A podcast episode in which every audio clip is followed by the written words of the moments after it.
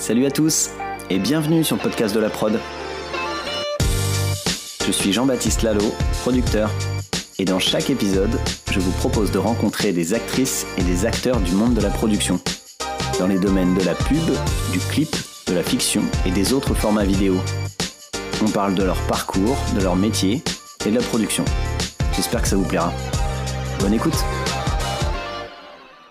avant de commencer, je voudrais vous parler de mon premier sponsor qui s'appelle Movie Motion. Moi, quand j'ai commencé la prod, j'ai été impressionné de voir à quel point c'était compliqué d'employer les gens sur le côté administratif. Les intermittents, ils doivent t'envoyer leurs infos, tu remplis des fichiers Excel, tu envoies ça à un expert comptable, tu dois saisir les choses plusieurs fois, il y a des erreurs, tu dois vérifier les bulletins de salaire un par un, etc. Tu fais des allers-retours et ça te prend énormément de temps. Et ensuite, j'ai découvert Movie Motion, avec lequel tu te connectes avec un intermittent et tu as déjà toutes les infos qui sont pré-remplies tu signes un contrat en trois clics, tu fais des déclarations en un clic et, derrière tout est juste, il n'y a pas d'erreur. Donc en fait, tu n'as rien à vérifier. Tu peux complètement enlever ça de ta charge mentale et c'est vraiment top. Donc franchement, moi j'ai adoré quand j'ai commencé à utiliser le service. Je crois que c'était il y a 5-6 ans déjà maintenant. Et c'est intéressant pour tous les types de prod parce que si tu es dans une grosse prod, bah, c'est intéressant parce que tu as du volume, donc tu peux vraiment optimiser les choses. Et d'ailleurs, il y a plusieurs sociétés que j'ai reçues ici qui utilisent la plateforme, hein, comme euh, Eddy, Burr, Sixteen, Lapac, Quad. Et si tu as une petite prod, genre tu es tout seul dans ta prod, et bah c'est aussi hyper intéressant parce que c'est toi qui fais tout. Donc en fait, euh, si tu peux enlever ça, ça, te libère vraiment du temps pour faire des choses plus intéressantes. Si vous venez de la part du podcast, il y a trois mois gratuits sur l'abonnement, donc vous pouvez essayer facilement et voir si ça vous plaît. Et arrêtez quand vous voulez si ça vous plaît pas, évidemment. Donc rendez-vous sur movinmotion.com, M-O-V-I-N-M-O-T-I-O-N.com.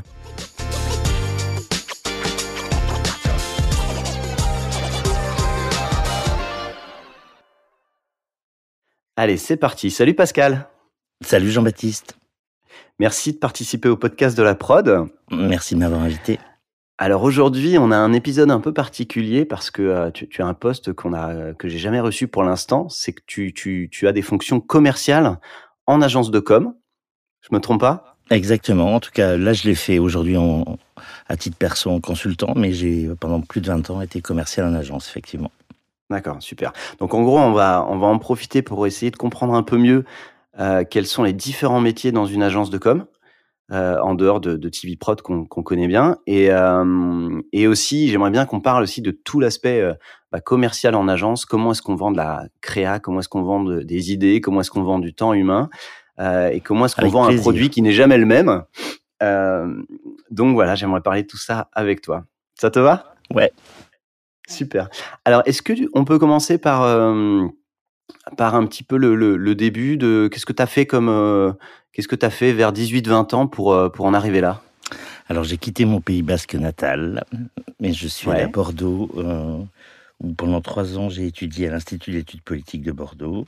Et puis je suis parti à Londres faire un master à la London School of Economics. Et puis ensuite je suis venu à Paris faire un troisième cycle au CELSA et j'ai commencé à bosser pas en agence, mais euh, j'ai une brève, une brève euh, expérience chez Renault. Ouais. Voilà, où j'ai bossé pendant un an. Puis j'ai rejoint le monde des, euh, des charities, hein, des associations, puisque je me suis occupé de la com de SIDA Info Service, qui était à l'époque une association née sous l'égide de Aide et du ministère de la Santé, qui avait en charge de gérer le numéro vert pour toutes les questions qui étaient liées au, au sida et au VIH. Et qu'est-ce qui a fait que tu es passé de, Renault à ça, à ce moment-là euh, Renault parce que j'avais peur d'être enfermé dans mes premières fonctions. J'avais très envie de faire de la publicité, donc euh, j'avais envie de, enfin j'avais peur de de me scléroser dans un poste, de comme ça peut arriver dans des grands groupes comme ça où la mobilité parfois est un peu lente. Donc, comme j'étais jeune et impulsif, j'ai saisi la première euh, opportunité pour partir. Et euh, le milieu associatif et le sujet du sida au début des années 90 à Paris, était, euh, c'était intéressant et important. Je veux dire, la France était très touchée. Il y avait à Paris, à l'époque, plus de séropositifs que dans toute la Grande-Bretagne ou dans toute l'Espagne réunie. Paris était la ah deuxième ville la plus touchée du monde après New York, donc il y avait un vrai enjeu. voilà, donc c'était très intéressant. D'accord. Et tu, tu y faisais quoi? Alors, je m'occupais de la com. En fait, c'était un numéro vert qui était euh, structurellement, euh, euh, j'ai envie de dire, embouché, puisqu'il y avait énormément de gens qui appelaient et, finalement pas assez de monde pour répondre, même si ça marchait 24-24.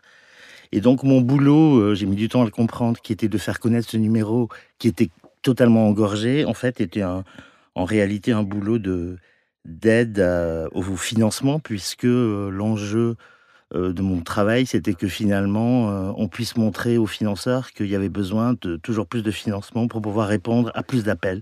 Donc je générais des Hmm. appels qui, dans un premier temps, n'étaient pas décrochés, comme on dit, mais qui pouvaient euh, faire en sorte qu'il y ait des financements supplémentaires qui tombent. Ah d'accord, un truc un peu, un peu bizarre quand même, c'est-à-dire que Bah tu- non, en réalité, on vous le dirait jamais comme ça, mais quand, quand on prend un peu de recul et on en reviendra Ouais. après sur le- la nécessité pour un commercial de savoir lire entre les lignes, euh, la réalité de mon travail, c'était quand même de faire de la pub pour un service qui était, euh, qui était bouché déjà. Mm. Donc en fait, quand on interroge vraiment la finalité, on se dit, bah oui, en réalité, c'est probablement pour aider à, euh, à financer davantage. Oui, la finalité était la bonne, mais c'est vrai que sur le- le- les premières actions devaient, devaient te paraître un peu bizarres de, de faire venir plus de monde sur un numéro qui n'arrivait pas à les accueillir, quoi. Alors après, on disait aux gens, euh, réessayez, il y a des heures creuses, il y a des heures pleines, etc. Ouais. On- Il y avait toujours un moyen d'eux, mais la réalité structurelle des chiffres, quand on les regardait euh, euh, en face, c'est qu'il y avait de toute façon beaucoup trop de sollicitations par rapport aux capacités de, de réception. D'accord. Et, et ce but final a fonctionné? Tu as, réussi à montrer des chiffres qui, Ah qui bah, ont débloqué l'époque, choses à, l'époque, s'il y avait un goodwill important là-dessus, et puis il y avait un gros euh, lobbying des associations comme Aide, comme ACT UP, etc., qui Mm. faisait que, euh, je veux pas dire que l'argent coulait à flot, c'est pas vrai, mais qu'en tout cas, il y avait une, euh, il y avait, euh, il y avait d'abord des moyens, et puis il y avait également euh, une sollicitude et une écoute positive de, de financeurs, des collectivités locales, de l'État, et puis de beaucoup de gens, y compris dans le privé. euh, il y avait beaucoup de fondations, il y avait du, il y avait du fundraising, enfin, il y avait euh, une envie d'aider à ce que ce sujet-là soit traité le mieux possible, en tout cas. D'accord. Et donc ça, ça a duré, ça a duré qu'un an, hein, c'est ça? Ça, ça euh, Renault, un an, et puis Sida Info Service, ça a duré un peu plus de deux ans. Et puis, je me suis rendu compte que j'étais fatigué, que c'était compliqué de travailler avec des gens concernés, que le milieu associatif, c'est pas évident par rapport au privé. Et voilà, au bout d'un moment, je me suis dit, bon, euh, qu'est-ce que tu vas faire? Est-ce qu'après euh, le sida, tu vas t'occuper euh, de la myopathie? Est-ce qu'après la myopathie, tu vas t'occuper du cancer? Enfin, je ne voyais pas trop où j'allais à moyen terme. Ouais. Et je me suis rappelé que j'avais beaucoup aimé mes stages en agence de pub et que voilà, donc j'ai décidé de changer assez violemment d'axe. D'accord. Et donc tu es parti en agence? Et je suis parti en agence, dans une agence qui a disparu, qui s'appelait Bates, qui faisait partie d'un groupe qui s'appelait Cordian, qui possédait euh, Bates et Saatchi. Et puis Cordian a été vendu et euh, démantelé, j'ai envie de dire Saatchi, ont été rachetés par euh, Publicis et Bates par WPP. Voilà, je suis resté 4 ans jusqu'au début des années 2000 et ensuite j'ai rejoint DDB où je suis resté quasiment 10 ans. D'accord. Et donc là, ces deux expériences de- de- d'agence, là, c'est là où tu as vraiment fait du commercial euh, pur, quoi. Pas, pas, Alors, ma- pas dire comme. euh, Non, non, ma première expérience chez Bates, j'ai appris effectivement, euh, chef de pub, euh, directeur de clientèle, les fondamentaux du métier. Et puis, euh, ce que c'était une agence et ce que c'était une production, etc. Parce que j'y connaissais rien, même si j'avais un peu d'expérience professionnelle. En tout cas, j'avais pas de, du tout d'expérience en agence de, de pub. Et puis, une fois que j'ai compris un peu ce que c'était un client, ce que c'était une stratégie, euh, ce que c'était une créa, et, euh, bon, j'approchais de la trentaine et euh, était à l'époque une agence moyenne en termes de taille. Euh, voilà, je commençais un peu à me poser des questions. Et puis, de toute façon, j'ai toujours été sensible à la crise de la dizaine, 30 ans, 40 ans, 50 ans. Donc, Ouais. bon, là, c'était la première. et donc, euh, j'ai eu la chance de rencontrer à l'époque Christophe Liechtenstein, qui venait de prendre la direction générale de DDB Paris. Et voilà. Et euh, qu'est-ce qu'on fait quand on arrive dans une agence de pub euh, en tant que commercial? Alors, qu'est-ce qu'on fait? D'abord, on décroche son téléphone et aujourd'hui, on ouvre ses mails et on répond à des multiples sollicitations, euh, souvent du client qui a besoin de plein de choses, d'éléments techniques, de, etc., etc. Et puis, comme on est un peu, on va dire, le, go-between entre les, différents services d'une agence et le client, on reçoit également beaucoup de, solli- de sollicitations de la part de fonctions très précises dans l'agence qui ont besoin euh, d'un OK, euh, euh, d'un retour sur un devis, sur un planning, etc., etc. Donc en fait, on gère les allers-retours et le flot et le flux d'informations entre le client et toutes les fonctions spécialisées qui sont abritées dans une agence de pub. D'accord, donc on te, on, te, on te donne quand même tout de suite euh, des, des, des vrais clients avec des vrais projets et on te dit pas, euh, t'es débutant, pendant deux ans, tu vas apprendre à en prospectant, en allant chercher des nouveaux clients et tout ça.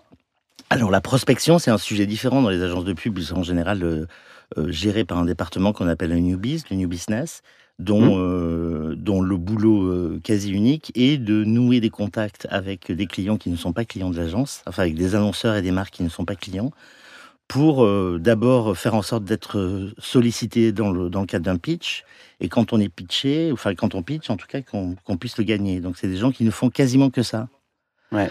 Alors tu fais pas ça quand tu es débutant commercial dans une agence. Alors que la fonction commerciale, c'est de la fonction de management ou de gestion de clients déjà acquis. C'est pas de l'acquisition, c'est de la gestion. C'est plus sympa, non?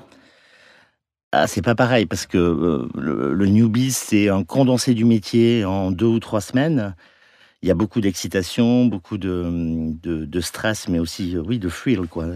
Euh, et puis, on réfléchit sans connaître vraiment les clients en face, donc on est d'une certaine manière assez libre dans sa réflexion. quand on gère un client acquis qui est là depuis un petit moment, on connaît euh, ses qualités, mais aussi ses défauts, ses petites manies, etc. Donc parfois, on peut avoir tendance à se brider un peu plus ou à faire des choses dont on sait qu'elles vont pas poser problème dans la relation commerciale. Quoi. On peut, on, faire dans le trou, comme on dit un peu familièrement. C'est plus sage, quoi.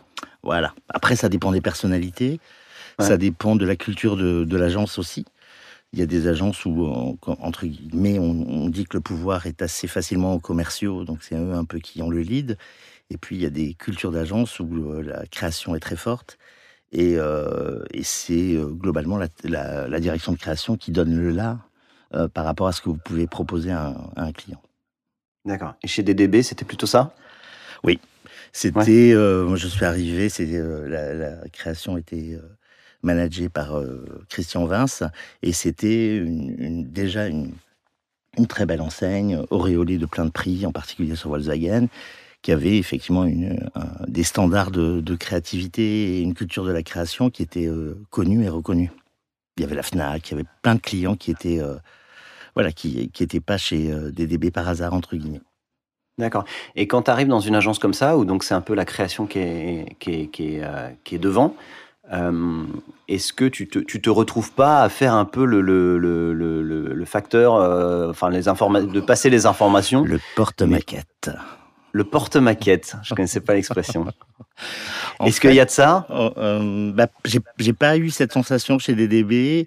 Euh, d'abord parce qu'il y avait une culture euh, de, la, de la relation humaine qui était relativement sympa. On disait à l'époque, dis toujours bonjour au stagiaire quand tu le rencontres dans les couloirs, parce que peut-être que dans trois ans, lui sera PDG et toi tu seras dehors. Et euh, donc, il y avait une, une certaine attention au-delà de, de, ta fonction, de ton rôle ou de ta place dans l'organisation. Tout le monde était plutôt bienveillant et faisait un, peu gaffe à tout le monde. Donc ça veut dire que quand tu étais commercial, même débutant, euh, on t'expliquait les choses, en tout cas si tu le souhaitais, et on respectait ton point de vue. Donc j'ai jamais eu l'impression d'être méprisé, mais j'ai toujours mm. eu, euh, eu affaire à des planeurs et aussi à des créas, y compris seniors, qui étaient, qui étaient pédagogiques et qui t'expliquaient. Après, il fallait, avoir envie d'entendre et, de, comprendre, mais euh, c'était plutôt une culture euh, ouais, bienveillante et puis de la pédagogie, et pas du tout une culture violente de fais ci, fais ça. D'accord. Alors, est-ce que tu peux nous expliquer un petit peu justement sur un, cas un peu pratique de, ben, je sais pas, à l'époque de Bates ou, ou, euh, ou DDB, comment ça se passe, l'interaction justement entre les, différents métiers? Tu parlais, tu parlais de planeur stratégique, tu peux, tu peux au passage expliquer ce que c'est. Mhm. Qu'est-ce Qu'est-ce que tu fais sur un, cas un peu standard euh, d'une campagne ou, ou de ou d'un truc à faire, si tu veux? Comment ça s'organise et, quel est ton rôle à toi? Alors en fait, tu, tu organises l'activité de l'agence au service de la marque et euh, ce que la marque attend de son agence, c'est globalement assez, euh, assez souvent ça, ça, vient de leur plan marketing. Hein. donc globalement, ils ont une activité marketing tout au long de l'année, des promos, des lancements de produits, etc., qui doivent animer et soutenir avec de la publicité. Et donc, tu vas, toi, t'occuper de faire en sorte que l'agence produise le matériel nécessaire à soutenir, on va dire, ses pics d'activité marketing. Hmm. Donc, euh, je ne sais pas si c'est un acteur de la mode, tu vas avoir une collection printemps-été, des soldes, etc. Si tu es un fabricant automobile, tu vas avoir des journées portes ouvertes, un lancement de modèle, un relancement, enfin. Et, donc, le commercial est chargé de penser et d'organiser euh, le travail de l'agence sur, sur tout ces temps. Donc, par exemple, prenons un lancement de produit, euh, des, des, semaines et des mois à l'avance, il va être confronté et briefé par son client sur c'est quoi ce nouveau produit, c'est quoi ses caractéristiques, c'est quoi les tests conso, c'est quoi son prix, c'est quoi la cible, etc. On va le nourrir de d'informations extrêmement normalement nombreuses et précieuses qu'il va partager souvent avec un, un planeur stratégique. Donc un planeur, c'est quelqu'un dont la mission est d'accompagner euh, le commercial et les créatifs pour réfléchir à la stratégie, euh, souvent marketing, mais surtout de com et la stratégie publicitaire. Donc il va digérer avec euh, ses amis commerciaux l'ensemble des informations données par le client. Puis il va forger petit à petit une stratégie de communication et un angle et un axe, un axe créatif qui va partager avec le directeur de la création, puis avec les créatifs, de manière à leur permettre euh, d'accoucher de la meilleure idée possible et de la meilleure campagne possible. Une fois que cette campagne est validée en interne, on va la présenter au client. Euh, avec de la chance, on va la vendre du premier coup. Avec moins de chance, on va devoir retravailler. Et quand, euh, in fine, le client aura choisi une campagne, on va passer en production. C'est-à-dire qu'on va briefer des services de prod en fonction de, historiquement, en fonction de la nature de, ce que tu vas produire, tu vas briefer soit un acheteur d'art, soit un, TV prod. Aujourd'hui, euh, euh, les profils se, se, généralisent, c'est-à-dire qu'un producteur a tendance à pouvoir produire euh, de l'image ou du film de manière indéterminée.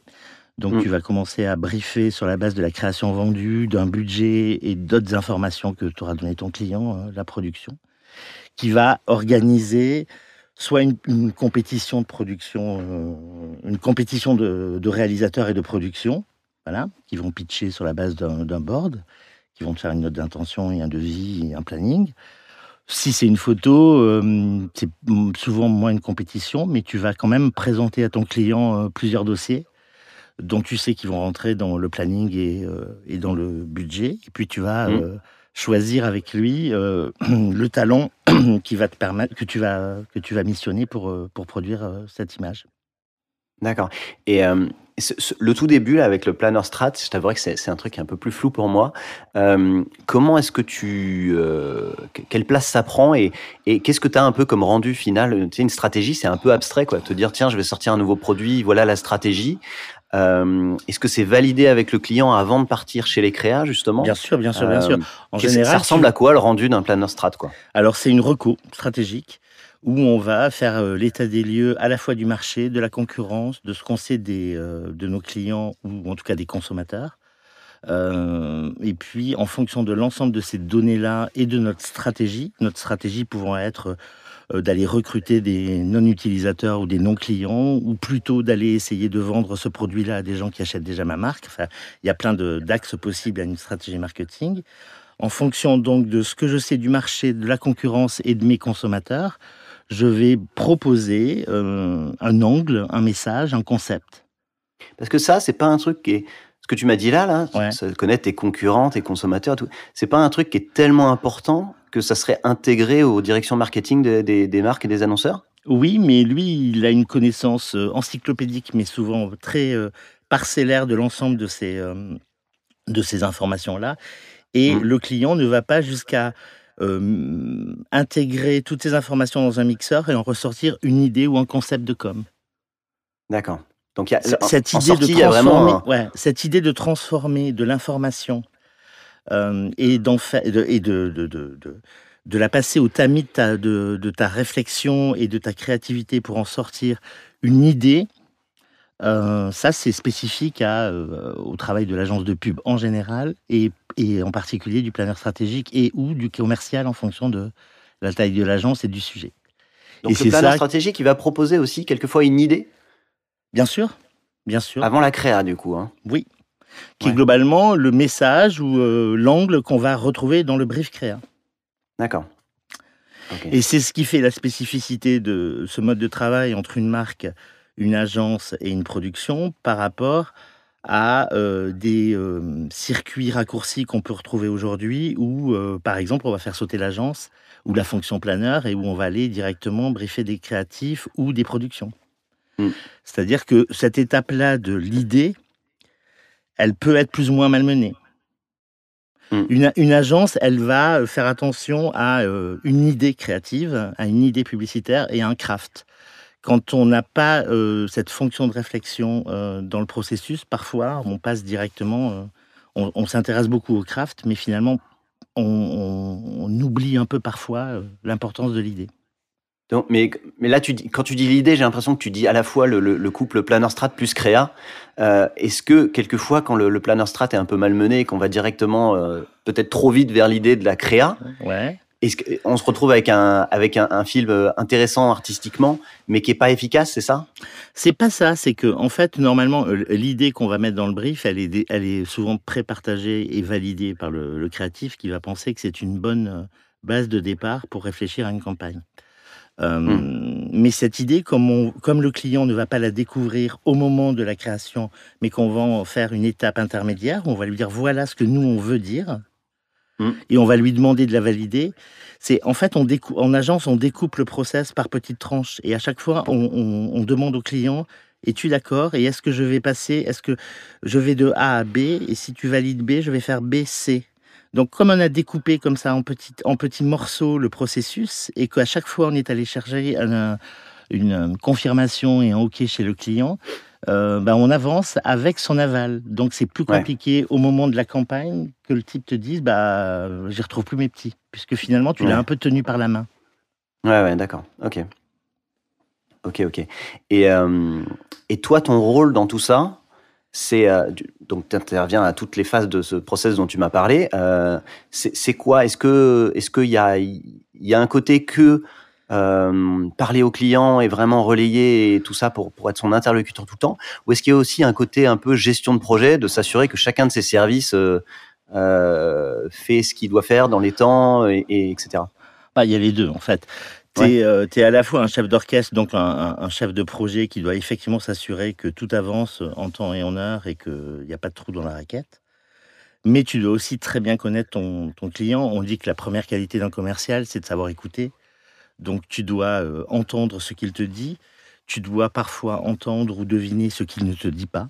Euh, est-ce qu'il est malmené à l'interne? Est-ce que la direction marketing est forte ou est-ce que c'est au contraire le directeur commercial qui tient qui a l'écoute du PDG. Euh, enfin, tu peux aussi connaître toute la politique interne pour savoir un peu comment ça se passe et qui sont les gens importants pour vendre ta campagne. C'est pas toujours celui qui t'a briefé dans la salle mmh. de réunion. Euh, donc tu dois savoir tout ça et tu dois le connaître bien.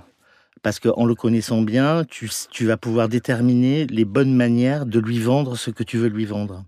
Mmh. Euh, il y a des gens qui sont rationnels, il y a des gens qui marchent à la à l'affectif. Il y a des gens qui sont statutaires, donc il faut leur montrer le DG ou qu'il faut leur montrer le DC plus souvent que d'autres. Il, y a, voilà, tu dois savoir toute cette tambouille-là, entre guillemets, pour, euh, pour être un bon commercial et, savoir exactement euh, comment tu vas pouvoir euh, t'assurer d'un succès. Et toi, dans, une, dans, un, dans un moment comme ça, donc tu as un interlocuteur qui peut être, qui peut être le, directeur ou la directrice marketing. Oui. C'est des, des postes plus bas? Alors, euh, ça dépend de l'organisation du marketing. Hein. Il, y a des, hmm. des, directions marketing où ils sont 50, mais euh, oui, quand tu es un peu senior dans la fonction commerciale en agence, tu parles au directeur marketing, oui. D'accord. Et, et, du coup, justement, euh, tu, tu, parlais de parler à la bonne personne, est-ce qu'elle a la main ou pas? On se pose, Quand on fait du commercial, on se pose toujours la question de est-ce que je parle à la bonne personne, est-ce que je vais assez haut? Est-ce que toi, tu peux être amené justement à te dire maintenant, il faut que j'aille parler au CEO justement, ou à la CEO euh, et, que, et que, je, que, je, passe au-dessus ou alors à côté? Enfin, Comment tu gères ça? Alors un bon directeur de commercial, il doit savoir effectivement où est-ce qu'il y a des zones d'ombre et comment euh, les éliminer.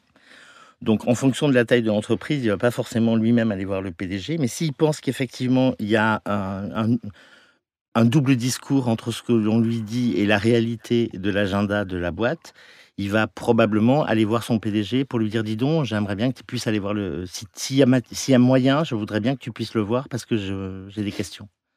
Donc, tu vas au moins euh, activer des contacts et des possibilités dans l'agence, y compris hmm. celle de pouvoir demander à tes patrons d'aller voir les patrons euh, de la marque. D'accord. Ça c'est euh, ça c'est ton premier. Tu, tu, dois être, tu dois pouvoir faire ça si tu gères bien et un bon patron d'agence va te demander pourquoi tu as besoin de ces informations, qu'est-ce qui te fait penser que peut-être on te dit pas tout, blablabla. Bla, bla, bla, et effectivement, en général, en tout cas dans les bonnes agences où je suis passé, une semaine après, tu as un, mail qui tombe en te disant qu'il y a un petit déjeuner qui est organisé entre les deux boss dans les semaines à venir. D'accord. Voilà. D'accord. non, mais c'est voilà, c'est important de, de, Tu peux pas travailler. Si, enfin, si tu n'as pas toute cette information, tu prends le risque de travailler sans euh, inutilement, c'est-à-dire de devoir retravailler. Donc, tu vas euh, euh, perdre du temps, potentiellement épuiser d'énergie et perdre de l'argent, puisque les gens vont devoir refaire ce qu'ils ont fait une première fois. Donc, tu as une responsabilité économique dans la chaîne de création de valeur qui fait que quand tu appuies sur le bouton, il faut que tu sois à peu près certain que tu as effectivement toutes les données dans ta, dans ta besace. Quoi. Ouais. Et, et, même par rapport à l'interne, j'imagine, les planeurs strat ou les créas ou les prods te, te, te, disent régulièrement qu'ils que, que n'ont pas toutes les infos ou que, ou que T'as ben, ça aussi Si tu es un bon créa, tu donnes les infos. Hein, et si tu les as pas, tu dois aller expliquer à ton client que tu en as besoin pour bien travailler. Mmh, mmh. Euh, c'est là où euh, il y a une spécificité euh, du commercial, parce qu'on aura tendance à dire que c'est une fonction généraliste par rapport à plein de fonctions qu'on retrouve dans une agence de pub, mais il a en propre de tenir la relation, donc de savoir ce qu'il peut demander et de pouvoir normalement ramener à l'agence des informations que les autres ne pourraient pas avoir. D'accord. il est capable de dire des choses aussi parce qu'il connaît bien ses clients, de leur dire des vérités que certaines personnes qui interviennent dans le processus de manière euh, ponctuelle ne vont pas oser dire. Euh, un créatif, un planeur, etc., qui rencontre de manière comme ça tous les X un client, euh, va rester un peu sur sa réserve, enfin en tout cas va, va, pas forcément vider son sac. Un commercial qui fréquente vraiment bien son client, qui le connaît par cœur, qui connaît souvent une partie de sa vie privée, etc., etc., qui fait un peu corps avec lui, va pouvoir lui dire des choses assez cash. Ouais. D'accord. Et toi, tu gères parfois, tu es impliqué dans des compétitions ou pas Du coup, pas du tout? Bien sûr, bien sûr. Alors, euh, les compétitions, ça va, ça vient, entre guillemets, en fonction de est-ce qu'on est en période d'expansion économique ou en période de récession.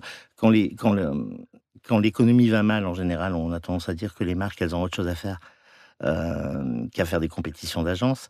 Ah, je crois que tu aimes bien l'inverse, tu vois. Je crois que ça, justement... ça, dépend. Ça dépend. Il y, a des, il, y a des, il y a des moments où certains, dans secteurs, euh, certains secteurs d'activité, on va se concentrer sur euh, les ventes, parce que c'est ça qui, fait le, qui est le plus important en court terme. Et puis, à, d'autres moments où, enfin, il y a dans d'autres secteurs, euh, au moment de la crise, on va pouvoir se dire, tiens, c'est le moment de faire, de tout remettre à plat et d'essayer de savoir si vraiment notre stratégie, elle est, elle est mmh. bonne ou s'il faut, euh, s'il faut changer. Donc ça dépend vraiment des secteurs d'activité et des moments, mais euh, on peut avoir de manière concomitante des gens qui, qui vont mettre toute leur énergie dans la vente et qui vont un peu mettre de côté la réflexion à moyen terme, et d'autres qui vont se dire c'est le bon moment pour tout mettre à plat. Donc quand même, il y a quand même des, euh, il y a des flux et des moments plus ou moins propices à la compétition. Ça c'est le premier point.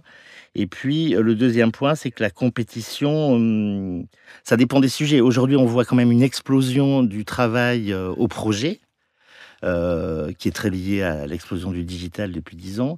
Et quand on, on briefe sur un projet, parfois, on ne fait pas la même compétition que quand on choisit un partenaire qui va vous accompagner pendant des années. C'est n'est pas la même nature et la même philosophie de la compète. C'est-à-dire que la compète est plus légère quand c'est que pour un projet, tu veux dire? Exactement. Hmm. Elle est plus légère, voire en fonction des, délais, elle n'est pas là. Mais vous avez euh, bien travaillé sur un projet euh, il y a quelques mois avec une, avec une, marque et elle va, vous le, elle va vous confier un nouveau projet sans compétition parce qu'elle n'a pas le temps, parce que finalement, ça génère, euh, ça génère du temps et donc de l'énergie et donc des coûts aussi de gérer une compétition et de bien le faire. Donc parfois, il est, il est probablement plus raisonnable et plus honnête de ne pas en faire. Mmh, mmh. D'un point de vue du client aussi, tu veux dire hein. Et aussi le, le temps. Oui, oui, oui, exactement. Parce que se dire qu'on a respecté un espèce de process qui est censé garantir l'équité, alors qu'on a euh, laissé peu de temps, qu'on a filé trois infos sur un bout de table, etc., etc., c'est qu'en fait, on s'est donné l'illusion de faire une compétition, mais en réalité, on n'a pas donné euh, aux gens la, capacité de réfléchir. Et mmh. puis, euh, et puis, il faut que le gain, ce qu'il y a à gagner dans cette compétition soit suffisamment important pour que l'agence investisse. On sait qu'aujourd'hui, elles sont souvent peu ou pas rémunérées. Donc c'est un effort et un investissement pour elles de faire une compète. Il faut que ce qu'elles gagnent soit suffisamment important pour, euh, pour, euh, pour qu'il y ait un, enjeu économique et une, envie de gagner. Si vous hmm. devez gagner juste des, des, des queues de cerises, au bout d'un moment, ça sert à rien d'investir à perte dans une compétition parce que le gain va à peine vous rembourser de ce que vous aurez euh, investi euh, de votre poche. Donc le jeu de est-ce que je participe ou pas à une compétition, il est, c'est une vraie question. Et parfois, il est plus prudent de ne pas y aller. Et dans ces cas-là, en tant que commercial, Mmh. ton, but, c'est quand même d'aller chercher du business. Tu n'es pas tenté de te dire, ah, je peux pas ne pas y aller, quoi. Euh, quand il y a du business qui arrive, il faut que j'y arrive, quitte à, quitte à euh, trouver des moyens que la, que la compétition, elle me coûte moins cher. T'es pas tenté de faire des choses comme ça dans ces cas-là? Euh, Je sais pas si on est tenté ou pas. En tout cas, moi, j'ai un souvenir d'une compétition qu'on appelle défensive, c'est-à-dire un client de l'agence qui, à un moment donné, décide de remettre le compte en compétition. Et j'ai un, souvenir, et j'ai un souvenir où, euh, dans une des agences où je suis passé, où on a pris notre téléphone pour annoncer qu'on ne participait pas. Parce qu'on hmm. que on pensait qu'effectivement, on a, une compétition, c'était un vrai effort pour l'agence, qu'on avait envie uniquement de participer à des compétitions où on pensait qu'on avait les mêmes chances que les autres de gagner, que là, on pensait qu'on avait moins de chances que les copains, et que donc on faisait le choix de privilégier hmm. d'autres types de compétitions, et que donc on ne souhaitait pas participer à celle-là. D'accord, c'est un peu. Donc ça, donc ça arrive. Ça arrive et ça génère l'admiration de votre client qui euh, vous regardez euh, cinq minutes avant avec un peu de dédain ou un peu de mépris et qui vous trouve génial cinq minutes après parce que vous l'avez dit Donc, Ouais, c'est pas moi qui, c'est pas toi qui me largue, c'est moi qui te quitte quoi. Exactement, c'est un peu, un peu ça. Comme une histoire d'amour. et du coup, euh, du, coup, il n'y a, pas de ça, d'accord. T'as jamais été dans un cas où tu te disais, euh, faut, faut qu'on y arrive quand même. comment est-ce qu'on peut, comment est-ce qu'on peut répondre, mais de manière différente? J'ai jamais. Euh, non, soit, on y va, soit ou alors on essaie d'expliquer au client que c'est pas possible et on lui dit, euh, on lui dit pas sur ce coup-là, j'ai pas le temps. Regarde, enfin, on essaie de le convaincre de du caractère inopportun de, de faire une compète. Mais j'ai mm. jamais accepté de monter sur une compète en me disant je peux pas bien la faire, donc il va falloir que je la fasse euh, mal. Enfin, parce qu'à un moment donné, c'est là on, on rassemble un certain nombre de conditions qui ressemblent quand même aux prémices d'un échec. Donc moi, dans ces cas-là, je préfère ne pas y aller. Ouais. J'aime pas perdre. Enfin, avec l'âge, les compétitions, on n'a pas envie d'y participer. On y va pour gagner. Mmh. Ouais. Oui, puis c'est épuisant les compétitions. Exactement. Parce qu'en fait, tu, tu, tu, tu, perds quand même plus souvent que tu gagnes. Euh, à partir du moment où il y a trois agences ou quatre, ou je sais pas combien il y en a dans, dans ce cadre-là. Mais c'est quand, même, euh, c'est quand même compliqué, quoi de gérer ça. Tu peux perdre du jus, effectivement. Et à un moment donné, le moral des troupes, il est aussi important que de courir ou de s'épuiser sur la énième compète de, hmm. l'année ou du mois. Et quand, donc quand il y a des compètes comme ça, euh, toi, es, donc il y a le newbies qui, le service newbies qui bosse dessus. Oui. Et, toi, tu bosses aussi dessus quand ça, quand c'est déjà un client ou ça dépend. Même si en, général, en général, le newbie, enfin ça dépend. Il y a des structures d'agence où le newbie va fonctionner en vase clos, c'est-à-dire que c'est lui qui va gérer la compète de A à Z sans avoir recours à, des commerciaux. Et il y a d'autres agences où le newbies va euh, s'appuyer aussi sur les ressources commerciales et stratégiques et créatives de l'agence, évidemment, et que donc vous allez être délégué aux côtés du newbies pour travailler sur une compète. Euh, et mmh. donc là, vous allez intégrer, on va dire, l'équipe compète, qui va être faite de gens du département newbies et du département commercial. Et voilà. D'accord. Et c'est une équipe ad hoc, c'est une équipe de une équipe projet. C'est marrant que ça soit séparé comme ça, en tout cas. Tu vois, quand tu dis commercial, tu, tu, tu considères pas que c'est newbies, quoi. Alors que le newbies, c'est pas que répondre à dans des les grandes agences, c'était c'était séparé. Après, dans les petites, non. Il faut. Là, je, je parle d'un fonctionnement de, de, de, du top 10, quoi, où on a globalement des tailles critiques qui font qu'à un moment donné, on a spécialisé les fonctions. Euh, plus on est petit, plus on est généraliste. Mmh, Et il faut un peu, hein, parce que c'est important qu'un commercial, il ait un peu un fond de newbies. Euh, Enfin, euh, voilà, on peut, on peut pas euh, attendre de lui qu'il soit simplement dans la gestion, dans le, dans le management. Il faut qu'il ait un peu le nez et un peu l'envie de faire croître son client, son business. Et donc, il faut toujours qu'on ait un, un, fonds commercial quand même euh, et de new business, j'ai envie de dire, dans, dans un profil de manager ou de, ou de, de chef de projet. Mmh. Je me demande si tu peux faire autant attention à ton client quand, quand, quand tu as moins conscience de la difficulté que c'est d'en trouver un nouveau, quoi tu vois ce que je veux dire? Oui, oui, oui, j'entends. Je crois qu'il n'y a, pas de, a pas de vérité. Il y a des gens qui sont euh, angoissés, il y a des gens qui s'en foutent, euh, ça dépend.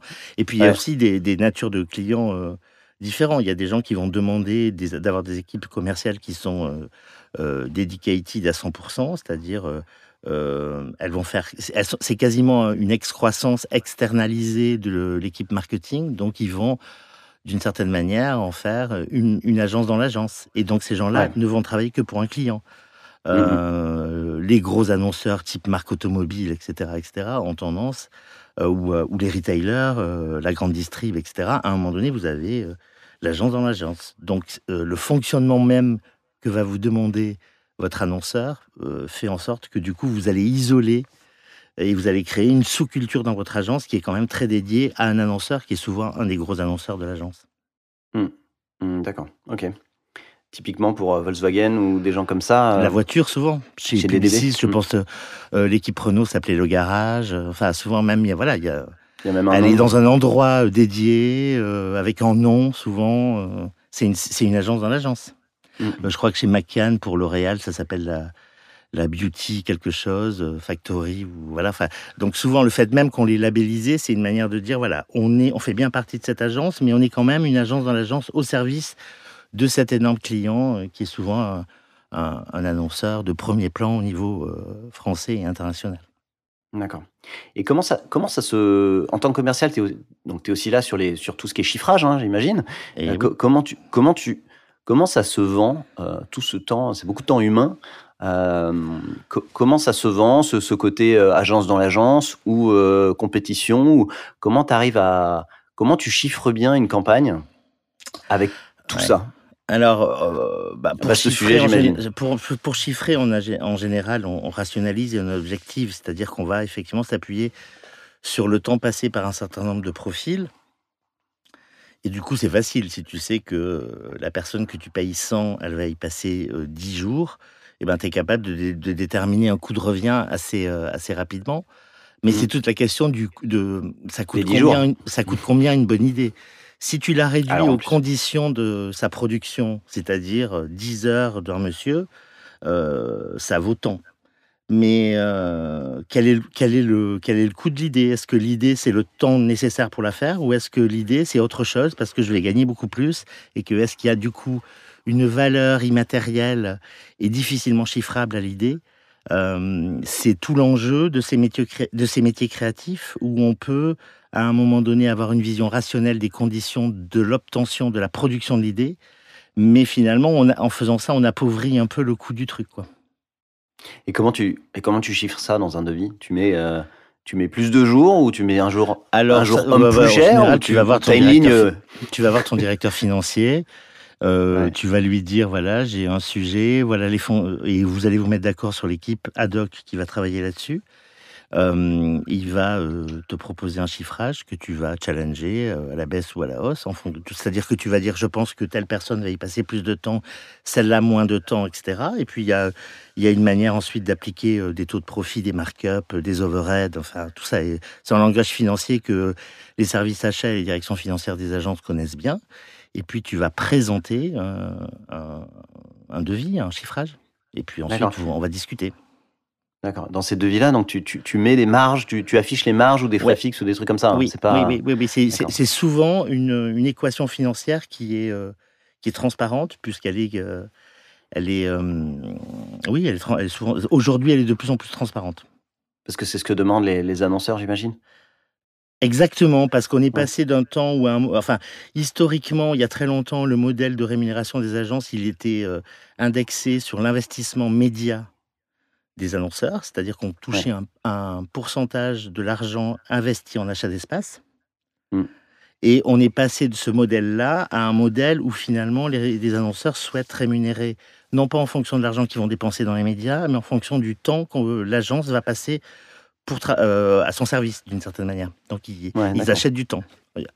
Ce qui n'était pas le cas il y a 20 ans ou il y a 30 ans, ou moins. Ouais, d'accord. Mais d'où la difficulté d'écrire euh, bah, combien vaut l'idée, quoi?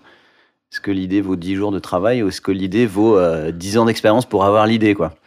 Exactement. Et puis, avec qui tu négocies? Est-ce que tu négocies avec un service achat qui, globalement, va essayer de négocier la prestation publicitaire ou la prestation de la création à peu près euh, de la même manière que s'ils achetaient une matière première pour leur usine euh, Ou est-ce que tu euh, ou est-ce que tu négocies avec un directeur marketing ou avec une direction générale? Enfin, mmh. là aussi, il y a la, culture et la manière d'envisager la publicité de tes interlocuteurs va aussi influencer et impacter ton mode de négociation et tes arguments. Et alors justement, tu parles de service achat qui en gros euh, peut, peut pas être spécialiste parce qu'il achète euh, un jour du ciment euh, ou du lait et, l'autre jour, le jour d'après, une prestation Et souvent, on veut pas l'être. Et souvent, on veut pas l'être. Veut pas être spécialiste. Ça l'arrange aussi. Ouais. Est-ce que, est-ce que tu as aussi des, t'es confronté à des gens comme des, donc côté production, il y a les cost controllers qui eux sont plus spécialistes de, l'achat de, de, de, ce genre de choses et savent lire euh, plus ou moins bien, mais en tout cas, leur taf, c'est de lire entre les lignes. Est-ce que tu as, des équivalents comme ça au niveau des agences, des cost controllers de, de, de, de, vie d'agence? Alors, euh, la manière dont tu, dont tu gères euh, l'argent en agence, c'est qu'en général, tu as une négociation annuelle sur le temps passé, c'est-à-dire que tu vas te mettre d'accord une fois par an sur les honoraires annuels, donc le temps passé par l'agence pendant un an au service de cette marque-là. Euh, et une fois que c'est fait, il ne va plus y avoir de devis émis, sauf des devis de production. Mais globalement, les, euh, ces honoraires là, annuels vont couvrir le coût du fonctionnement de, de l'agence au titre de l'idée.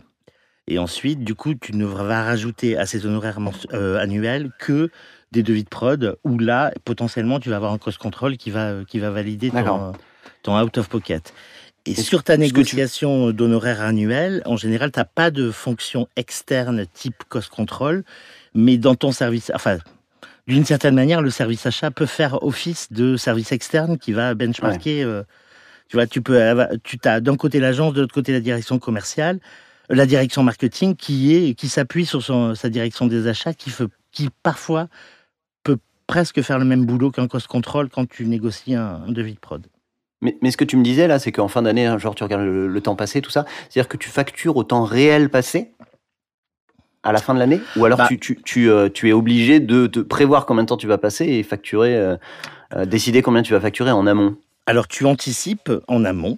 Et ensuite, en général, sur des gros comptes et dans les grosses agences, tu vas demander à tes équipes de remplir des feuilles de temps, mmh. c'est-à-dire de monitorer le temps qu'elles passent client par client toutes les semaines. Et tu vas faire un point tous les mois, tous les deux mois. Donc tu vas avoir des, des, points d'étape réguliers qui vont te permettre de voir si tu passes plus de temps ou moins de temps et éventuellement d'ajuster en cours d'année avec ton, avec ton client. D'accord, ok. Donc c'est pas que pour regarder en interne euh, est-ce qu'on passe bien le temps qu'on avait prévu de passer, c'est aussi pour potentiellement aller demander, euh, euh, demander une, un additif ou quelque chose comme ça à ton client.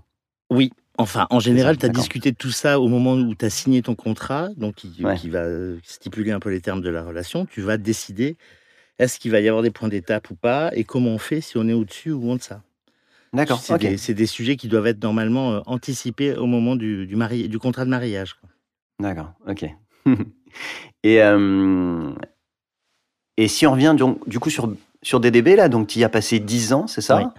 Euh, qu'est-ce que, comment ça a évolué sur ces dix ans-là? Est-ce que, est-ce que, est-ce que tu faisais la même chose euh, Enfin, j'imagine que ça a changé. Oui, beaucoup. Euh, je suis arrivé dans une agence qui s'appelait DDB Paris. voilà, donc j'ai regardé avec un peu d'ébahissement et pas mal de respect des bons commerciaux et de très bons créatifs. Puisque c'était une... et ça l'est toujours, mais c'était c'était une des meilleures créations de Paris. Donc euh, j'ai continué à apprendre mon métier, j'ai envie de dire, après Bates pendant quelques années. Et puis ensuite, il y a eu euh, une première fracture, c'est que DDB Paris et Louis XIV, qui était une agence aussi qui appartenait au groupe DDB France, ont fusionné.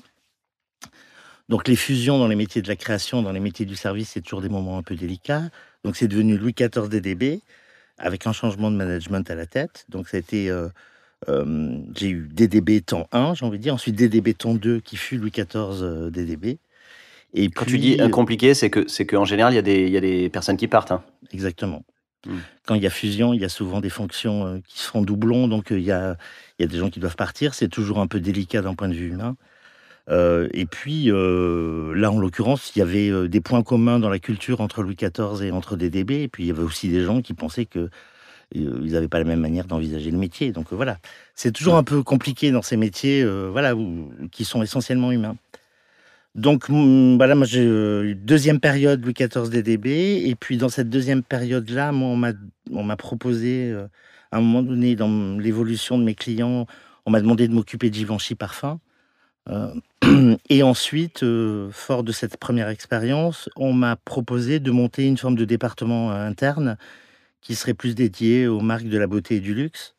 Donc ça, fut, ça, a été un troisième temps. J'ai eu d'abord DDB Paris, ensuite Louis XIV DDB, et ensuite une entité dédiée à la beauté, et aux marques de prestige, on va dire, euh, voilà, euh, qui a été ma dernière période DDB, et puis ensuite je suis parti. D'accord. Passer dans ce côté beauté, luxe euh, en agence, c'est une sorte de, de, de, récompense ou c'est un secteur comme un autre?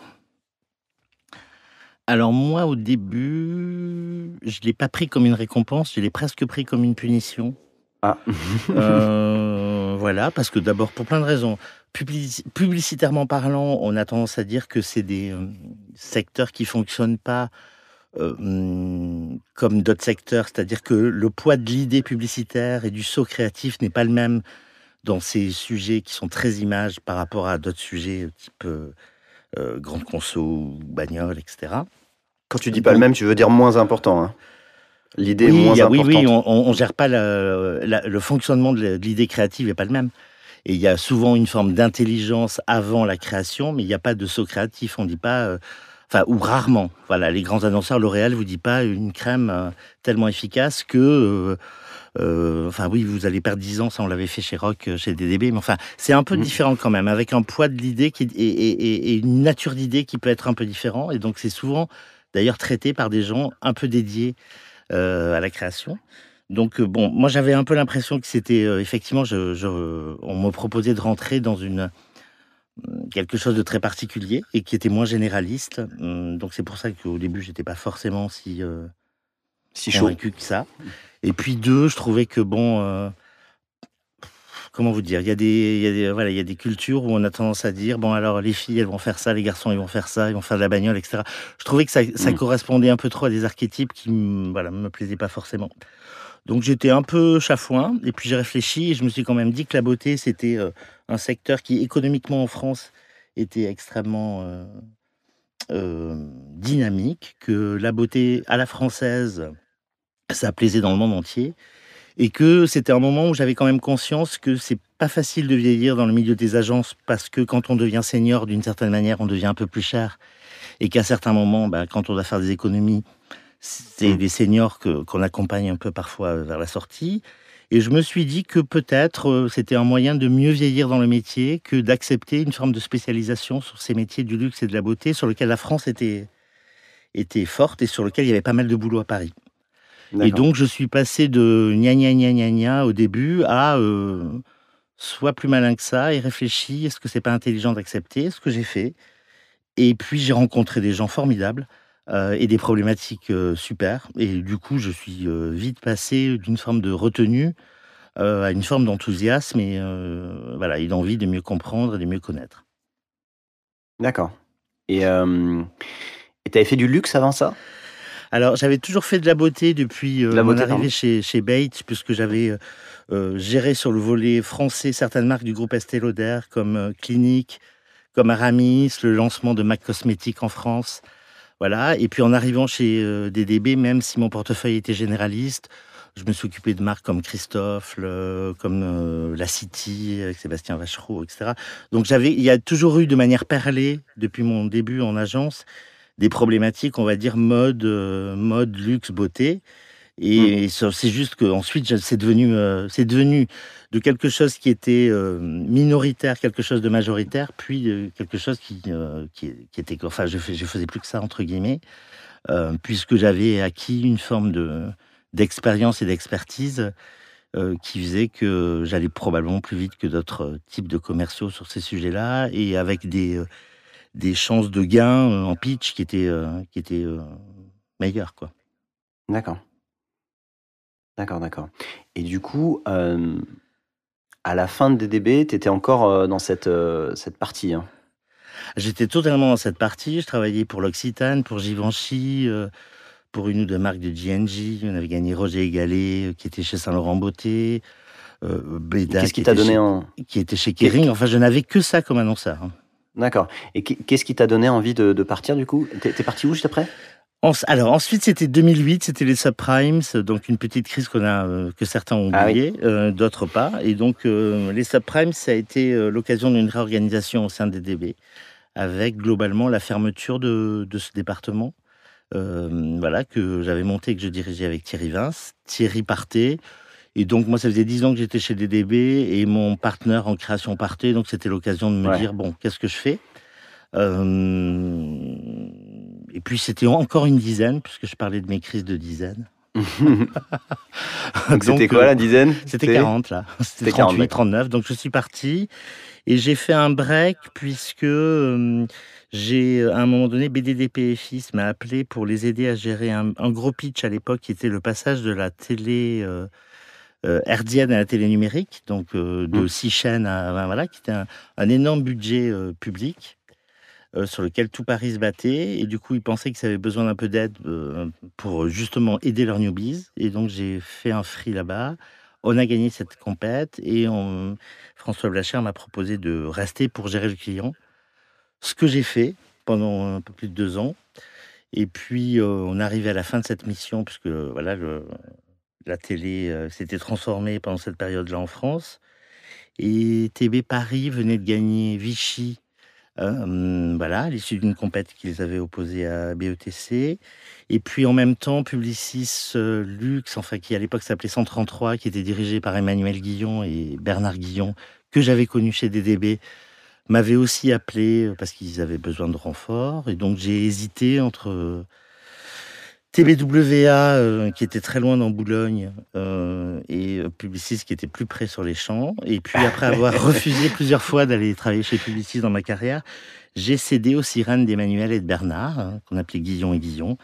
Et j'ai rejoint ce département qui était dédié globalement aux, aux marques premium et sélectives de L'Oréal, donc, quand, tu dis, attends, quand tu dis que tu as fait un break, c'est juste que tu as fait un break en termes de secteur. Tu es, passé euh, juste euh, deux ans euh, sur, sur l'arrivée de la TNT. Quoi. Exactement, donc sur des problématiques d'information générale et non pas mm. de, de, de, communication commerciale. Donc en période de crise, c'est pas mal de ne pas être... Pas être dépendant du business. exactement, c'est bien. Et puis c'est une autre culture, les, les médias et les pouvoirs publics. Ça m'a rappelé mes années à Sciences Po, etc. C'est d'autres profils.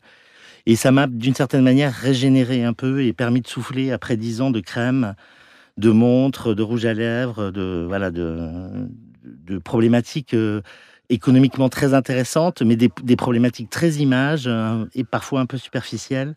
Donc c'était bien, ça. C'est bien aussi de quand on a. J'imagine qu'il y a. Il y, avait, un côté vrai gens aussi, non? Parce que je me souviens de la, des campagnes TNT, c'était vraiment, euh, faut pas que les petits vieux n'aient plus la télé du jour au lendemain. Exactement. Donc, il fallait vraiment, il y avait un alors, ce, passage, hein. de, ce passage du herdien au numérique, ça, ça, a eu lieu la dernière année du, quinquennat de Nicolas Sarkozy. Il se trouve que la télé, c'est le premier loisir des, des, retraités. Et il était hors de question pour les pouvoirs publics que les petits vieux qui votent, by the way, beaucoup, qui votent. Puissent, être, puissent être mécontents à quelques semaines ou à quelques mois d'une échéance majeure. Donc, évidemment, évidemment, il y avait une grosse pression pour que ce sujet ne soit pas... Euh, ne devienne pas un sujet dans la campagne, euh, dans la campagne présidentielle qui s'annonçait, mais reste un sujet, on va dire, pratico-pratique, euh, sur lequel il fallait accompagner les Français, mais beaucoup les vieux, effectivement, pour qu'ils puissent acheter leur décodeur et continuer à regarder le juste prix et, et autres joyeusetés. Quoi. Et du coup, vous avez eu un, budget particulièrement important pour une campagne publique, j'imagine? Alors, je vais pas, évidemment, tout ça est. je vais juste donner un chiffre. Sans donner les chiffres, Qui, n'est pas confidentiel, c'est que dans l'appel d'offres, le budget euh, dédié à l'opération n'était pas encore voté par l'Assemblée nationale et donc l'appel d'offres donnait une fourchette et il stipulait que le, budget alloué à, cette campagne-là euh, oscillerait de 60 à 180 millions d'euros. D'accord, ok. donc c'est hyper large, mais c'est quand même un peu moins de trois ans. Mais c'est donc c'était effectivement tout Paris s'est bien battu, je crois, pour avoir un budget qui était ma foi conséquent. Ouais. Et les, campagnes publiques, genre sécurité routière ou des choses comme ça, c'est plutôt quoi les, ordres de grandeur euh ah, je sais pas du tout, parce que tu, sais, que souvent, le, quand tu es un, acteur public, tu bénéficies d'un taux d'achat, de l'achat d'espace qui est préférentiel. Tu as un tarif, ce qu'on appelle SIG, qui fait que tu payes pas le, tu payes l'achat d'espace moins cher qu'une marque du privé.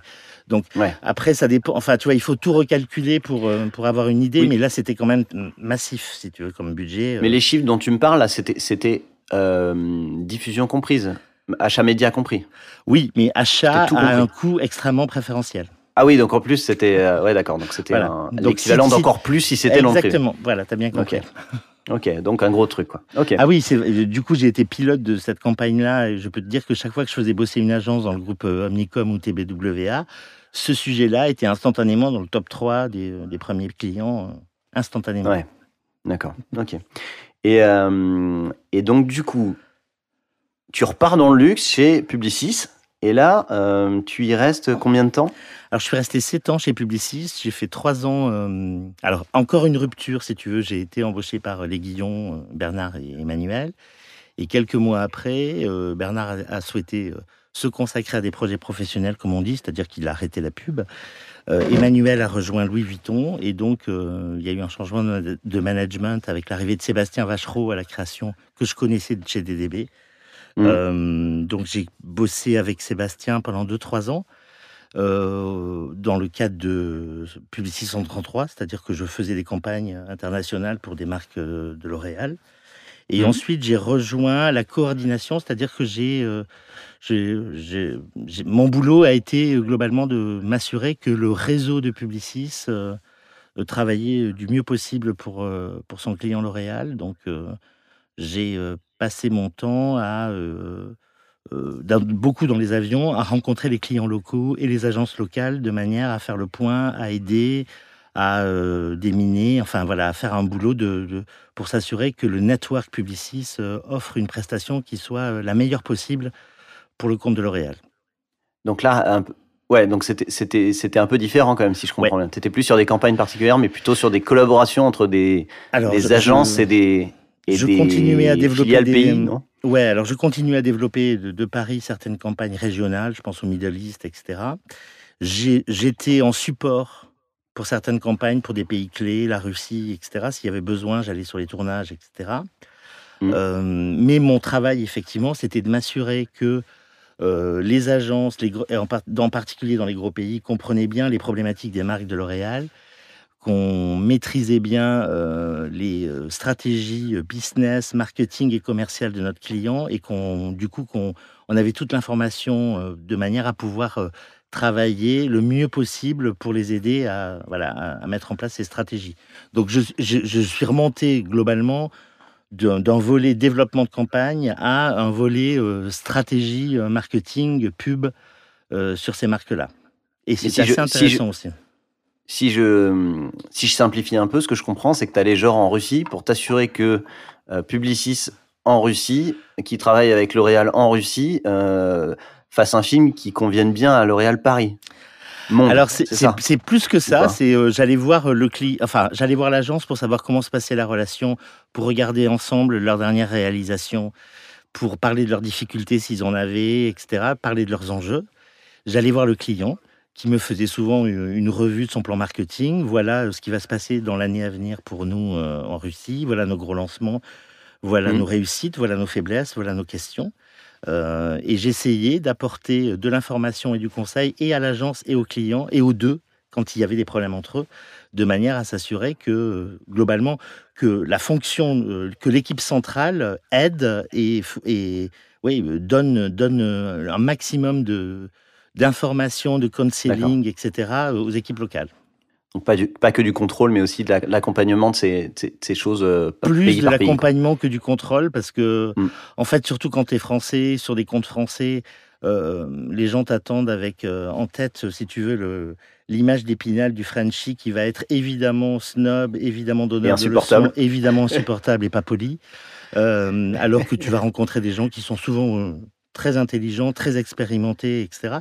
Donc dès que tu sors de, cette, euh, de, cet archétype ou de cette caricature du Frenchie, euh, ça se passe beaucoup mieux et les gens t'adorent et ça se passe bien parce que tu te mets à leur niveau et t'es pas au-dessus d'eux. Même si mmh. tu as une perspective internationale, donc tu as, accès à des informations qu'ils n'ont pas. Ensuite, quand on parle euh, sur un cas précis, ce que tu dis et ce qu'ils disent, tout est, tout est entendable et tout est digne d'intérêt. D'accord. Ok. Et donc ça, c'était la fin de ton expérience chez Publicis, hein, c'est ça? Exactement. Le, Ouais. D'accord. Ouais, ouais, j'ai pris l'avion fait, pendant euh, quelques années, puis j'ai. Ouais. Voilà, après, euh, c'est bon. hein. Et bon, t'as- donc, euh, j'avais envie un peu, j'avais des envies de, de, de départ à l'étranger, et puis pour plein de raisons, ça s'est pas fait. Et donc là, on arrivait à une autre dizaine, donc toujours à 50, un peu toujours 2-3 ans avant. hein. Moi, je l'ai fait un peu avant. Et du coup, c'était un peu le bon moment, euh, comme euh, pas mal de gens euh, de ma génération, euh, de se dire tiens, est-ce qu'on n'a pas envie de, travailler euh, différemment, de manière un peu plus agile, un peu plus souple euh, plus voilà, indépendante plus indépendante. Et donc, j'ai décidé de bosser à mon compte. euh, sachant que globalement, euh, depuis mon, enfin, mes débuts, les clients ont, pris, ont compris maintenant qu'il y avait plein de manières de travailler, que l'agence n'était pas le passage obligé unique, si tu veux, pour développer de la communication, qu'aujourd'hui on peut travailler avec des freelances, avec des agences digitales, avec des gros networks. Euh, y a, voilà, en fonction de ta culture, euh, de tes besoins, euh, voilà, tu peux euh, travailler de manière différenciée en fonction des sujets. Donc tu peux aussi accueillir, on va dire, des seniors comme moi et, leur demander de bosser souvent moins cher qu'un gros network, euh, mais parce que tu les connais, tu as confiance, tu sais qu'ils ont réseau, il y a énormément de créatifs ou de gens qui produisent qui sont aujourd'hui euh, à leur compte sur Paris, donc tu peux aussi travailler. Tu n'es pas obligé pour sortir un produit de communication euh, aujourd'hui de qualité, tu n'es pas obligé de passer par les fourches codines d'un gros network. Quoi. Mais donc, donc tu t'es pas lancé freelance commercial pour une ou plusieurs agences, tu tu t'es plutôt lancé en tant que, que, que mini-agence indépendante. euh, Oh, comme tu y Euh, vas. non, non, je me suis ça lancé. Non non, non, j'essaie de beaucoup- comprendre. J'avais pas beaucoup d'idées. euh, C'était le euh, on a pris tous le Covid en pleine tête. Donc, euh, moi, j'étais en pleine réflexion. Est-ce que je repars en agence? Est-ce que je vais chez le client? Est-ce que je me lance à mon compte? J'avais ouvert toutes les portes et je n'en avais refermé aucune en réalité. Mm. Et puis, force est de constater que de toute façon, euh, le Covid a fait que tout ce qui était euh, décision importante et, euh, à moyen ou à long terme a été, euh, a été suspendu. C'est-à-dire que Ouais. les, les Ah, embauches. donc c'était au moment été- du Covid. Exactement, les embauches, elles ont été gelées. Donc là, j'ai commencé à travailler justement en essayant d'éviter le schéma, parce que j'avais envie de me ressourcer et de, de retrouver de la légèreté et du fun. Donc Mm. j'ai en même temps travaillé à mon compte directement pour des clients. J'ai travaillé en freelance pour des agences qui m'appelaient parce que euh, sur un pitch ou sur un client, elles n'y arrivaient pas.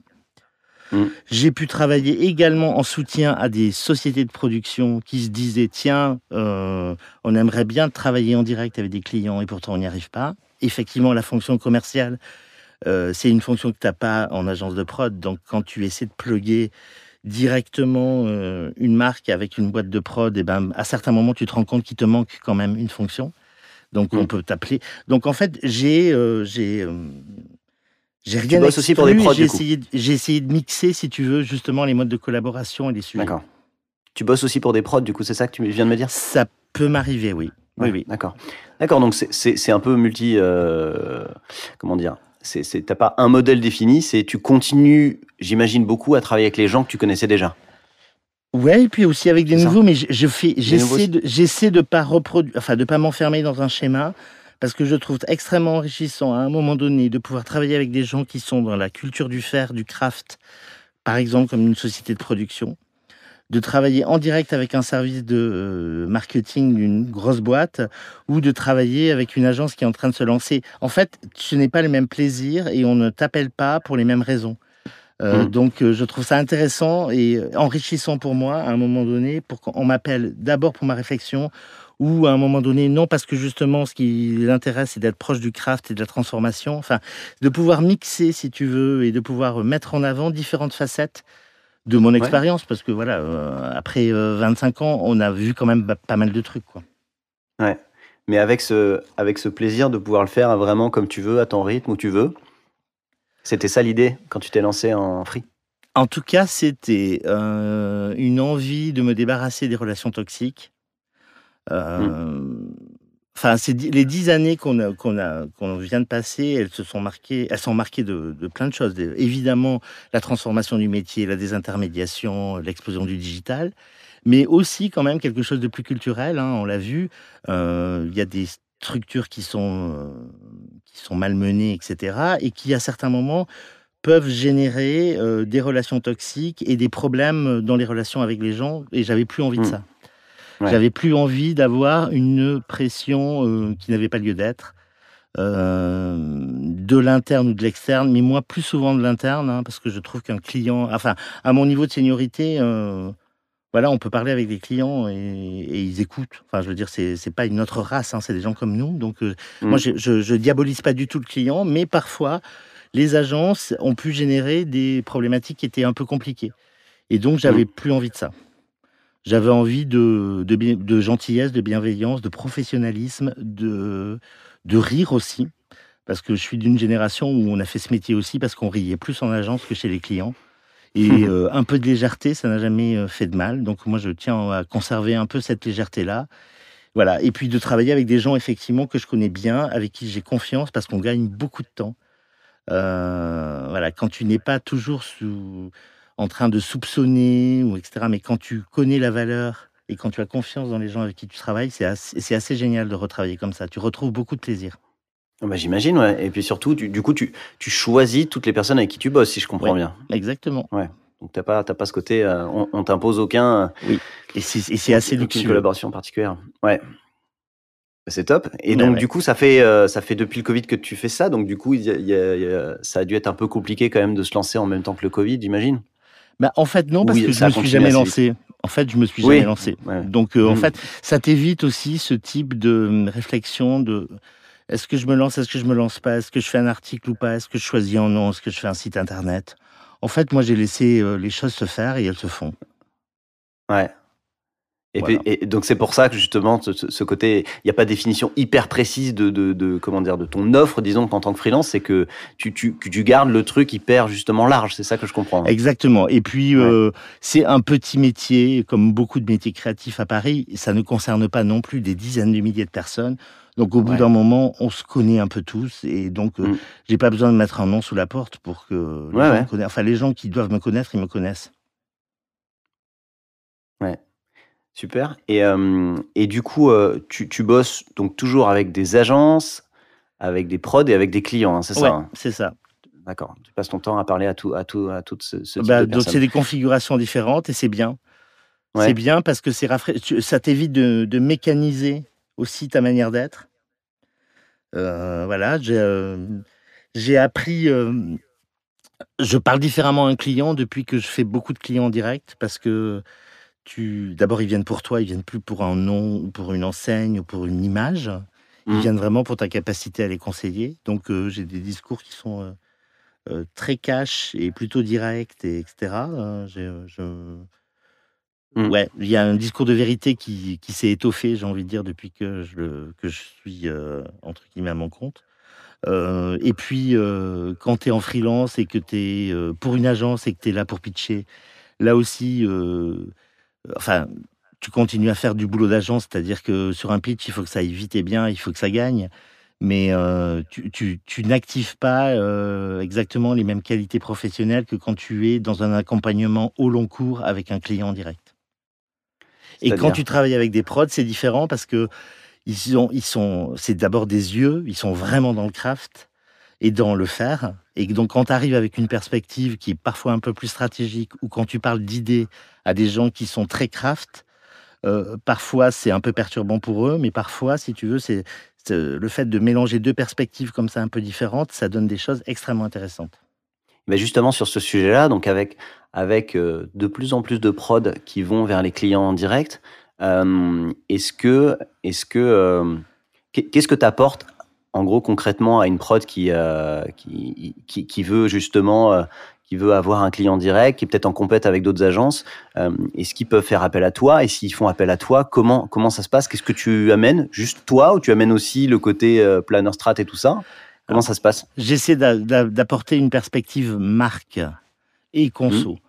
Euh, c'est-à-dire que j'essaie de me dire, est-ce que ce projet-là, euh, il est bien pour cette marque-là? Parce que souvent, parfois, euh, tu peux avoir des gens qui en prod vont regarder d'abord le craft, la manière dont un, dont projet ou un produit est produit, justement. Et ils vont mmh. dire, tiens, c'est un beau film. Oui, mais est-ce que c'est un bon film pour telle marque? Mmh. Tu vois, souvent on s'arrête à eux, ils, ils regardent ce qu'ils font toute la journée, c'est-à-dire la manière dont il est produit. Est-ce qu'il est bien fait? Euh, Voilà, est-ce que l'argent est mis au, au, bon endroit Et est-ce que ce film-là, j'en suis fier? Ça ne veut pas dire un film dont tu es fier ne signifie pas pour autant que c'est un bon film pour la marque X. Mm. Et cette, cette, tu vois, ce, ce point-là, c'est là où moi j'interviens. Est-ce que ce projet-là, il pourrait aller pour toutes les marques de bagnole ou toutes les marques de rouge à lèvres? Ou est-ce qu'il est spécifique euh, à Armani, à L'Oréal Paris, euh, euh, tu vois, ou à Nars voilà. À un moment donné, un bon, sujet, un bon film publicitaire, c'est un film qui est certes bien produit, qui parle à sa cible, mais qui lui dit quelque chose d'une marque particulière. Donc la dimension de la mmh. marque et de l'idée sont des choses importantes. D'accord. Et toi, ça t'arrive du coup, euh, avec ton réseau d'annonceurs, de quelquefois justement avoir des avoir des, des, des, besoins qui sont exprimés par ces annonceurs et de rechercher directement une, une prod. Est-ce que tu fais du travail de TV prod ou de ou de euh, d'entremetteur du, du, coup ou comment ça marche? chose, déjà. Les mmh. TV prod ne seraient pas euh, contents si tu les appelais entremetteurs. Non euh, non non non je, parle de toi justement oui. je fais pas un boulot de TV est-ce que tu rapproches je, fais pas un les annonceurs TV parce que je fais pas un boulot de devis. Moi, moi, si tu me donnes un, un devis d'une boîte de prod, je suis pas capable de le regarder avec l'expertise d'une TV. Mmh, mmh. Donc, je ne suis pas euh, TV. Euh, voilà. Euh, est-ce que je peux, à un moment donné, conseiller un client en fonction de ce qu'il me dit de se rapprocher d'une prod? Oui, ça, je peux le faire. Mmh, d'accord. C'est ce que je voulais dire quand je te disais entremetteur, pour vexer personne. non, mais voilà, est-ce que tu rapproches les gens? dire, euh, vu euh, ton budget, ton sujet, ton délai, euh, tu as peut-être intérêt à faire du direct. Est-ce que tu as pensé à appeler un tel Ça, je peux le faire. Mmh, d'accord, ok. Ok, très bien. Bah écoute, super, c'est clair, c'est intéressant. En tout cas, ce côté freelance, freelance sur la, enfin sur après, c'est toutes ces expériences en, en agence, quoi.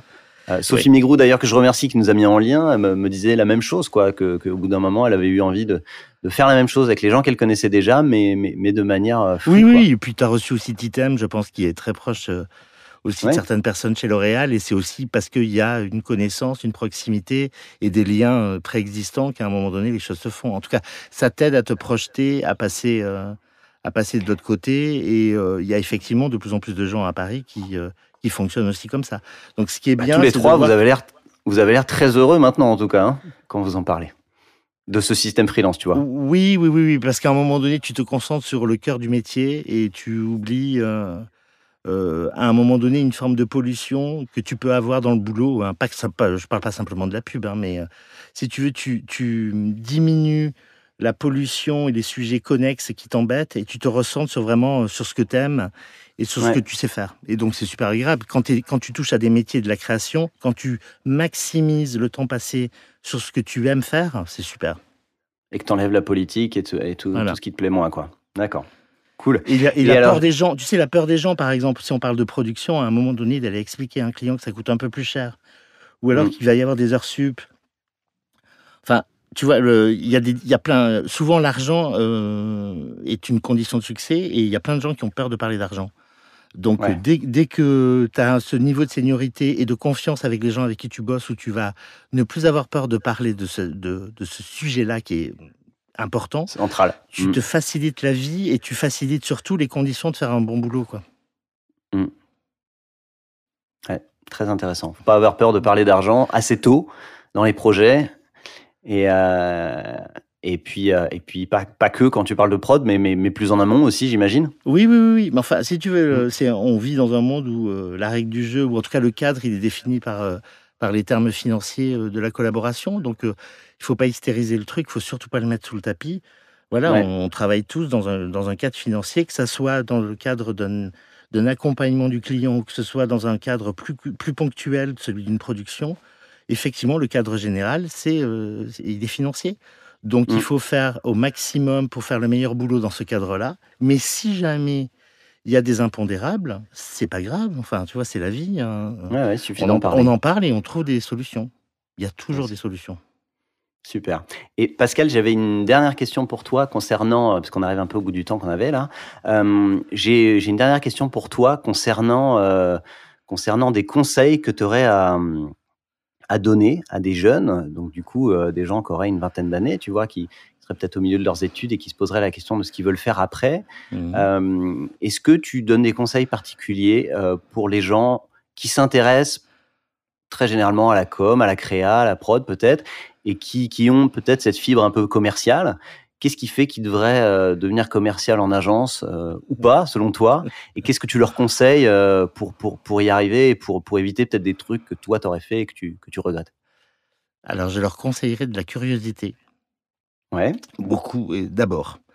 C'est-à-dire avant de se dire, tiens, je vais faire une école de commerce, puis je vais rentrer en agence et ben, de ne pas hésiter à envisager de partir à l'étranger, de ne pas hésiter à regarder tous les nouveaux métiers qui sont liés à la com. je pense à l'influence, évidemment le digital, mais au-delà de ça, il y a plein de nouveaux métiers qui n'existaient pas il y a 10 ans ou il y a 15 ans. Et mmh. les stages, c'est fait pour ça, les alternances aussi. Donc j'aurais envie de leur dire, ne faites pas exactement, ne suivez pas nous les chemins qu'on a suivis il y a 20 ans. Aujourd'hui, il y en a plein d'autres, il y a plein de sentiers qui se sont créés. Donc soyez curieux, allez voir sur les batifolés, allez voir sur les côtés, euh, parlez anglais, donc partez à l'étranger et soyez curieux. Euh, et, si vous aimez les gens et la rencontre, effectivement, vous allez trouver euh, dans, dans ces métiers-là quelque chose qui va vous plaire. Super. Bon, bah écoute, top. Merci. Génial. Merci Pascal. Est-ce que est-ce qu'on a parlé de tout ce, ce dont tu avais envie de parler? Est-ce que tu aurais voulu ajouter des choses ou? Non, non, tout va bien. Où ça a été? Tout va bien. Non? Je vous souhaite un bon week-end à tous. Eh ben merci. On en profite aussi pour remercier donc Alice et, et Ogilvy qui, euh, qui t'ont enregistré aujourd'hui. Euh, merci pour ton temps, Pascal. C'était hyper intéressant d'en apprendre un peu plus sur les agences et sur les métiers, euh, sur ces métiers que je connaissais pas tous. Donc, franchement, merci à toi d'avoir autant partagé. Et on remercie Alice. Et on remercie Alice surtout. Allez, je te dis à très vite. Salut. Merci d'avoir écouté cet épisode jusqu'au bout. On a besoin de vous pour faire découvrir ce nouveau podcast. Si vous voulez nous aider, il y a trois choses simples. Envoyez-le autour de vous, le bouche à oreille c'est ce qui marche le mieux. Abonnez-vous pour ne pas manquer les prochains épisodes et mettez-nous une superbe note 5 étoiles si ça vous a plu. Et surtout, n'hésitez pas à m'envoyer un message par email sur le podcast de la prod Merci et à très vite